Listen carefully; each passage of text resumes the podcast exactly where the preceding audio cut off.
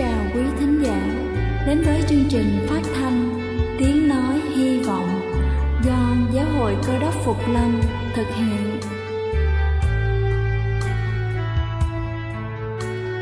Kính thưa quý vị, Đức Chúa Giêsu trước khi Ngài về trời đã ban cho các môn đệ của Ngài một điều răn mới, đó là họ phải yêu thương nhau như chính tình yêu mà Ngài đã dành cho họ.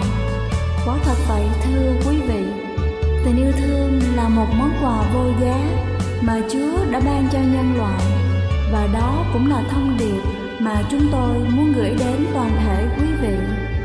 Nếu quý vị muốn tìm hiểu thêm về chương trình, về niềm tin hoặc muốn nghiên cứu về lời Chúa, xin quý vị gửi thư về chương trình phát thanh Tiếng Nói Hy Vọng, địa chỉ 224 Phan Đăng Lưu, phường 3, quận Phú Nhuận, thành phố Hồ Chí Minh, hoặc gửi email cho chúng tôi theo địa chỉ tiengnoihyvong@gmail.com. Ngoài ra, quý vị cũng có thể liên lạc với bất kỳ hội thánh Cơ đốc Phục Lâm tại địa phương gần nhất. Xin chân thành cảm ơn và kính mời quý vị lắng nghe chương trình hôm nay.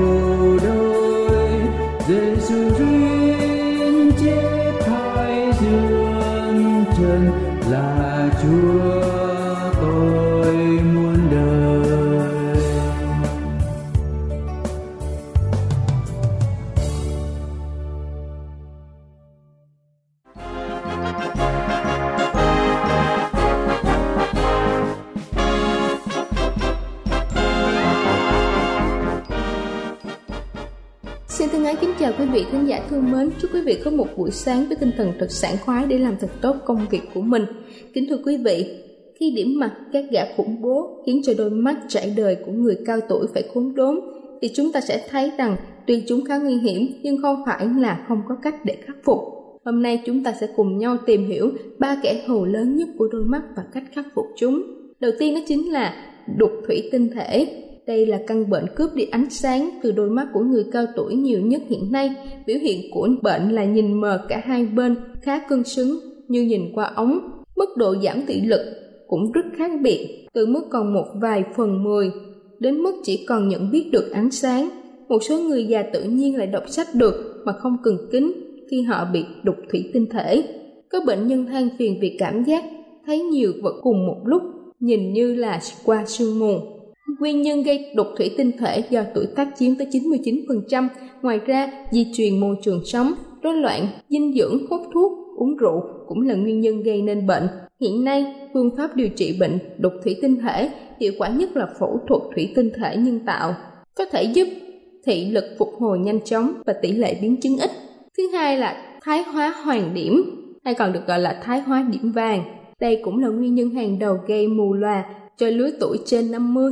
Dấu hiệu nhận biết là thị lực vùng trung tâm kém dần, nhìn mọi vật xung quanh hình xoắn vặn, sóng hoặc là có điểm mờ ngày càng lớn. Bệnh nhân khó làm việc trong khoảng cách gần, có thể ban đầu chỉ xuất hiện ở một mắt, sau khoảng 3-5 năm, mắt còn lại cũng sẽ mắc bệnh. Thứ ba đó chính là tăng nhãn áp. Tăng nhãn áp là căn bệnh gây nên tỷ lệ mù lòa chỉ sau bệnh đục thủy tinh thể. Các triệu chứng của bệnh rất dễ bị nhầm lẫn với bị đau đầu thông thường, nên người bệnh hay chủ quan. Thường bệnh nhân hay đau ở hai hốc mắt, đau đỉnh đầu, đau như bú đổ, sau gáy kèm theo buồn nôn hoặc là sốt nóng, sốt rét, mờ mắt nhìn thấy 7 sắc cầu vồng. Khi bệnh trầm trọng, mí mắt sưng húp, chảy nước, mắt đỏ, đồng tử giãn, sẽ tiếp xúc với ánh sáng. Đó là bệnh tăng nhãn áp. Còn bệnh tăng nhãn áp gốc mờ, triệu chứng của bệnh không rõ ràng, có thể nhãn áp không cao, bệnh diễn ra từ từ, không đau nhức. Việc phát hiện bệnh tăng nhãn áp chiếm đến hơn 50% sự thành công trong điều trị. Vì vậy, người cao tuổi nên siêng năng đi khám mắt thường xuyên. Và bây giờ chúng ta sẽ cùng nhau tìm hiểu những cách để tiêu diệt những kẻ thù trên. Đó chính là luôn ghi nhớ, hút thuốc, uống rượu, phơi nắng quá nhiều, uống cà phê, ăn nhiều đường, sữa đều là tác nhân làm giảm nồng độ các enzyme chống oxy hóa, tăng nguy cơ mắc các bệnh về mắt. Cần bổ sung các loại thực phẩm giàu vitamin A, E, B1, B2 trong các loại hoa quả tươi có màu đỏ, màu xanh đậm như cà rốt, súp lơ, bắp cải, đỗ, lạc, hạt sen. Các loại thịt, gan, thận, tim là cách tốt nhất giảm nguy cơ mắc các bệnh về mắt. Ngay khi còn trẻ, bệnh nhân đục thủy tinh thể không nên ăn tảo, thực vật biển, sò ốc, sản phẩm từ sữa ít béo, sô-cô-la, gà công nghiệp, vì đây là những nguồn chứa vanadium, khoáng tố giúp xương mau lành, rất độc hại cho mắt. Khi làm việc phải dành thời gian cho mắt nghỉ ngơi, mỗi giờ nên nhắm mắt khoảng 2 phút, ra ngoài hít thở khí trời. Trong phòng làm việc nên có cây xanh để không khí được lọc trong sạch. Dành thời gian để thư giãn, tập thể dục cho mắt vào lúc khoảng 10 giờ sáng và 3 giờ chiều. Để đề phòng bệnh tăng nhãn áp, ngoài các việc ăn các loại thực phẩm giàu vitamin nói trên, chúng ta nên tích cực ăn cháo từ các loại đậu, gạo có tác dụng lợi thủy. Chú ý hạn chế uống nhiều nước, cũng như là thịt mỡ, lòng đỏ trứng sẽ làm nhãn áp tăng và làm cho bệnh nặng thêm. Cuối cùng đó chính là dù trời mùa đông hay mùa hè, khi ra đường phải bảo vệ mắt bằng cách đeo kính mát phù hợp. Sau khi về nhà chúng ta đừng quên làm sạch mắt bằng cách nhỏ các loại thuốc nhỏ mắt có tinh chất tẩy rửa nhẹ. Điều này sẽ làm giảm đáng kể nguy cơ đau mắt đỏ. Kính thưa quý vị, mắt là cửa sổ tâm hồn của chúng ta, thế nên hãy luôn giữ gìn và bảo vệ chúng. Cầu xin Chúa luôn ban cho quý vị sức khỏe thật dồi dào. Đây là chương trình phát thanh Tiếng Nói Hy Vọng do Giáo hội Cơ Đốc Phục Lâm thực hiện. Nếu quý vị muốn tìm hiểu về chương trình hay muốn nghiên cứu thêm về lời Chúa, xin quý vị gửi thư về chương trình phát thanh Tiếng Nói Hy Vọng, địa chỉ 224 Phan Đăng Lưu, phường 3, quận Phú Nhuận, thành phố Hồ Chí Minh, hoặc gửi email cho chúng tôi theo địa chỉ tiengnoihyvong@gmail.com. Ngoài ra, quý vị cũng có thể liên lạc với bất kỳ hội thánh Cơ Đốc Phục Lâm tại địa phương gần nhất. Xin chân thành cảm ơn và kính mời quý vị tiếp tục lắng nghe chương trình hôm nay.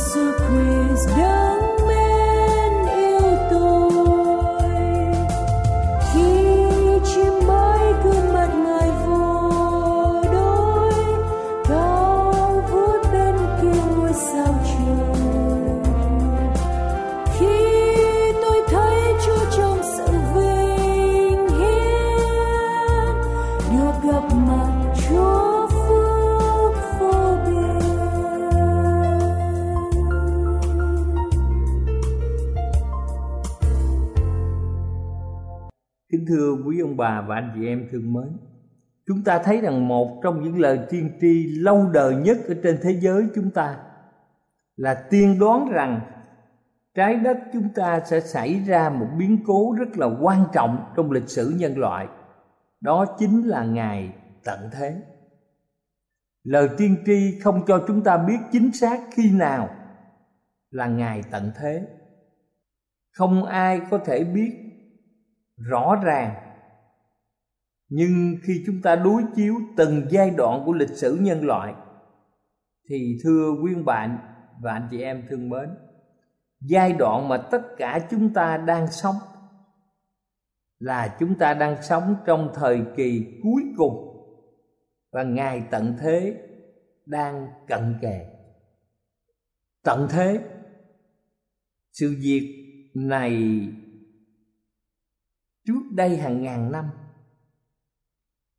những người Do Thái đã suy nghĩ vấn đề này trong những năm tháng mà hàng ngàn người Do Thái buộc phải rời khỏi quê hương ở tại Palestine để bị lưu đày đến Babylon theo lệnh của Nebuchadnezzar.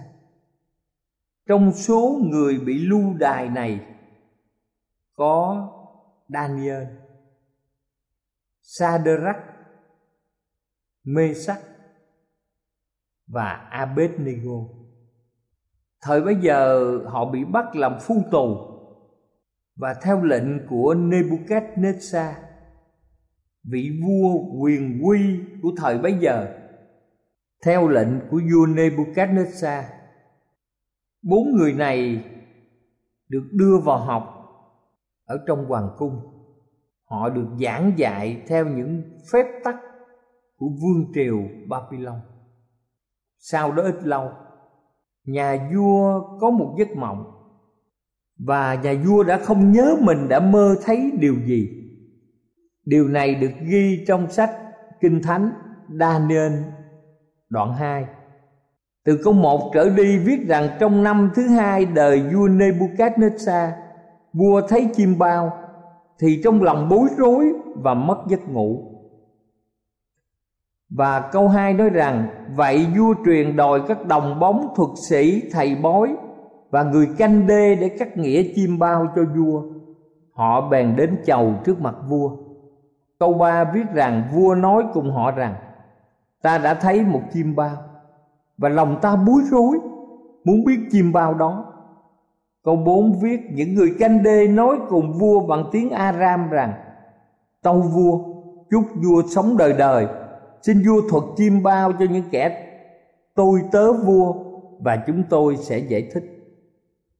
Câu 5 và câu 6 viết rằng vua trả lời cho những người canh đê rằng sự ấy đã ra khỏi ta, nếu các ngươi không nói cho ta biết chim bao đó thể nào và lời giải nó ra làm sao thì các ngươi sẽ bị phân thay, nhà các ngươi sẽ trở nên đống phân. Nhưng nếu các ngươi tỏ chim bao và lời giải nó cho ta thì các ngươi sẽ được lễ vật, phần thưởng và sự vinh hiển lớn từ nơi ta. Các ngươi hãy bày tỏ cho ta chim bao đó và lời giải nó thế nào. Kính thưa quý vị, đây là một lời yêu cầu rất vô lý của vua, vì những người thông thái này thật sự họ không biết vua nằm mơ thấy điều gì, thì làm sao họ có thể giải nghĩa được giấc mơ. Nhưng mà nhà vua lại muốn họ là thông thái thì họ phải biết được giấc mơ vua mơ điều gì.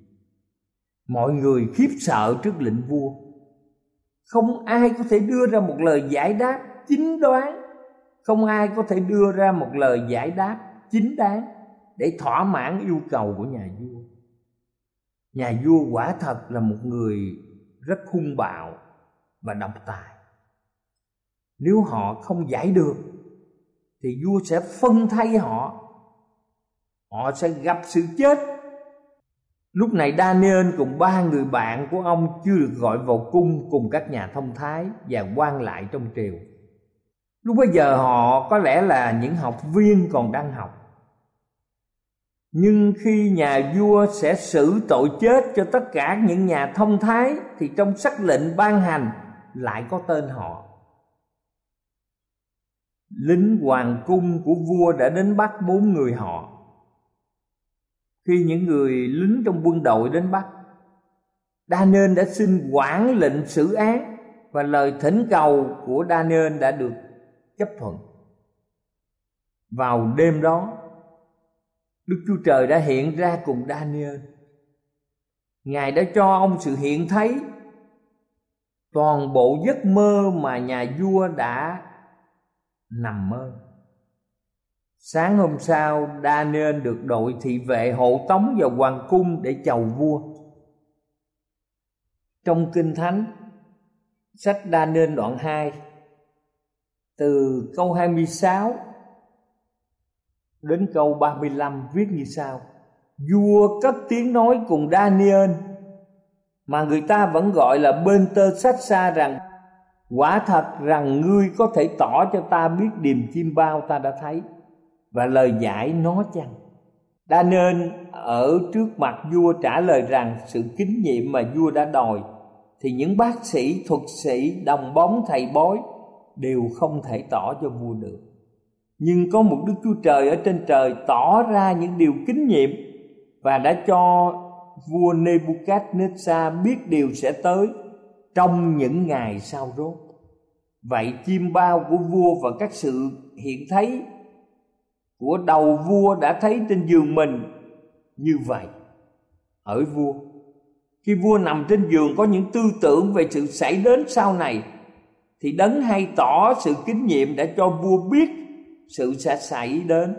Về phần tôi, sự kính nhiệm đó đã tỏ ra cho tôi, không phải vì tôi có sự khôn ngoan gì hơn người nào sống, nhưng để được giải nghĩa cho vua hiểu và cho vua biết những ý tưởng trong lòng mình. Hỡi vua, vua nhìn xem, và này có một pho tượng lớn. Pho tượng đó to lớn và rực rỡ lạ thường, đứng trước mặt vua và hình dạng dữ tợn. Đầu pho tượng này bằng vàng ròng, ngực và cánh tay bằng bạc, bụng và vế bằng đồng, ống chân bằng sắt, và bàn chân thì một phần bằng sắt và một phần bằng đất sét. Vua nhìn pho tượng cho đến khi có một hòn đá chẳng phải bởi tay người đục ra đến đập vào bàn chân bằng sắt và đất sét của tượng và làm cho tan nát.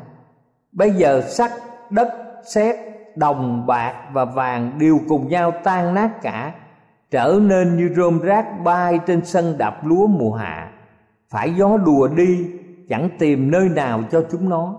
Nhưng hòn đá đập vào pho tượng thì hóa ra một hòn núi lớn và đầy khắp đất. Thưa quý vị, sau đó Daniel đã giải thích cho vua các hiện tượng về thời kỳ của vua cách đây 2.600 năm cho đến thời kỳ của chúng ta. Trong sách Daniel đoạn 2 câu 36 trở đi viết như sau: đó là điềm chim bao, bây giờ chúng tôi sẽ giải nghĩa ra trước mặt vua. Hỡi vua, vua là vua của các vua, vì Chúa trên trời đã ban nước quyền sức mạnh và vinh hiển cho vua. Ngài đã trao trong tay vua những con cái loài người, những thú đồng và chim trời, dầu chúng nó ở nơi nào. Ngài đã làm cho vua được cai trị hết thảy, vậy vua là cái đầu bằng vàng. Nhưng sau vua sẽ dấy lên một nước khác kém nước của vua, rồi một nước thứ ba là đồng sẽ cai quản khắp đất. Lại có một nước thứ tư mạnh như sắt, vì sắt hay đập vỡ và bắt phục mọi vật, vì nước ấy cũng sẽ đập vỡ và nghiền nát như sắt vậy. Còn như vua đã thấy bàn chân và ngón chân nửa bằng đất sét, nửa bằng sắt, ấy là một nước sẽ phải phân chia ra, nhưng trong nước đó sẽ có sức mạnh của sắt, theo như vua đã thấy sắt lộn với đất sét. Những ngón chân nửa sắt nửa đất sét, nước đó cũng nửa mạnh nửa giòn, vua đã thấy sắt lộn với đất sét. Ấy là chúng nó lộn nhau bởi giống loài người, song không dính cùng nhau, cũng như sắt không ăn với đất sét. Trong đời các vua này, Chúa trên trời sẽ dựng nên một nước không bao giờ bị hủy diệt. Quyền nước ấy không bao giờ để cho một dân tộc khác, song nó sẽ đánh tan và hủy diệt hết các nước kia, mà mình thì đứng đời đời. Và câu 45 viết rằng: theo như vua đã xem thấy, hòn đá đục ra từ núi chẳng phải bởi tay đã đập vỡ sắt, đồng, đất sét, bạc và vàng. Đức Chúa Trời lớn đã cho vua biết sự sau này sẽ đến. Điềm chim bao này là thật và lời giải nó là chắc chắn. Kính thưa quý vị, theo lịch sử nhân loại, chúng ta biết thời kỳ của Babylon.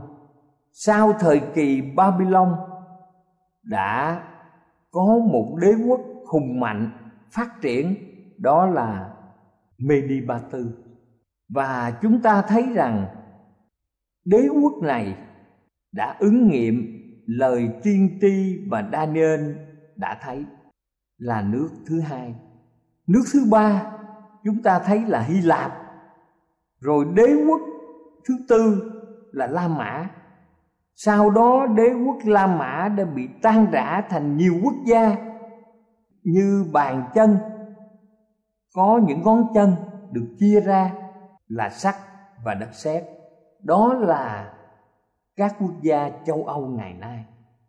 Họ muốn thống nhất thành một đế quốc hùng mạnh, thành một khối EU hùng mạnh với đồng tiền chung. Nhưng chúng ta thấy là ngày nay Anh Quốc đã biểu quyết rời khỏi khối, và sự chia rẽ của từng quốc gia ở trong khối này khiến họ không thể nào hợp nhất như một quốc gia độc lập. Kính thưa quý ông bà chị em, như vậy trong thời kỳ của các quốc gia châu Âu không thể nào thống nhất như các bang của Hoa Kỳ với Hiệp Chủng Quốc được. Các nước châu Âu vẫn chia rẽ, họ có ngôn ngữ riêng, họ có chính quyền riêng, và họ có nhiều chính sách không thống nhất với nhau. Chúng ta cẩn thận rằng Chúa nói trong thời đại mà chúng ta đang sống, đó là thời kỳ cuối cùng của lịch sử nhân loại. Rõ ràng qua câu chuyện này, chúng ta biết rằng Daniel là một tiên tri đã sống trước khi Đức Chúa Giêsu giáng sinh 600 năm, và đến hôm nay là cách 2.600 năm. Người đã được sự khải thị của Đức Chúa Trời để nói chính xác về các cường quốc ứng nghiệm trong lịch sử nhân loại. Chúng ta chỉ có một kết luận duy nhất, đó là tiên tri Daniel nhận biết các biến cố lịch sử từ sự khải thị của Đức Chúa Trời, đấng toàn năng, đấng sáng tạo, đấng tạo hóa. Và chúng ta biết rằng các biến cố mà Daniel tiên đoán đều đã được ứng nghiệm. Vì thế chúng ta tin chắc rằng biến cố sau cùng được tiên đoán vào ngày tận thế, về việc Đức Chúa Giêsu sẽ thiết lập vương quốc của Ngài và Ngài tái lâm là điều chắc chắn. Đấng Cơ Đốc Phục Lâm là một lời tiên tri chắc chắn sẽ ứng nghiệm, và tất cả chúng ta sẽ có mặt trong vương quốc của Đức Chúa Giêsu, trong ngày mà Đức Chúa Giêsu sẽ tái lâm. Cầu Chúa ban phước, giữ vững đức tin và ở cùng chúng ta cho tới ngày Chúa tái lâm. Amen.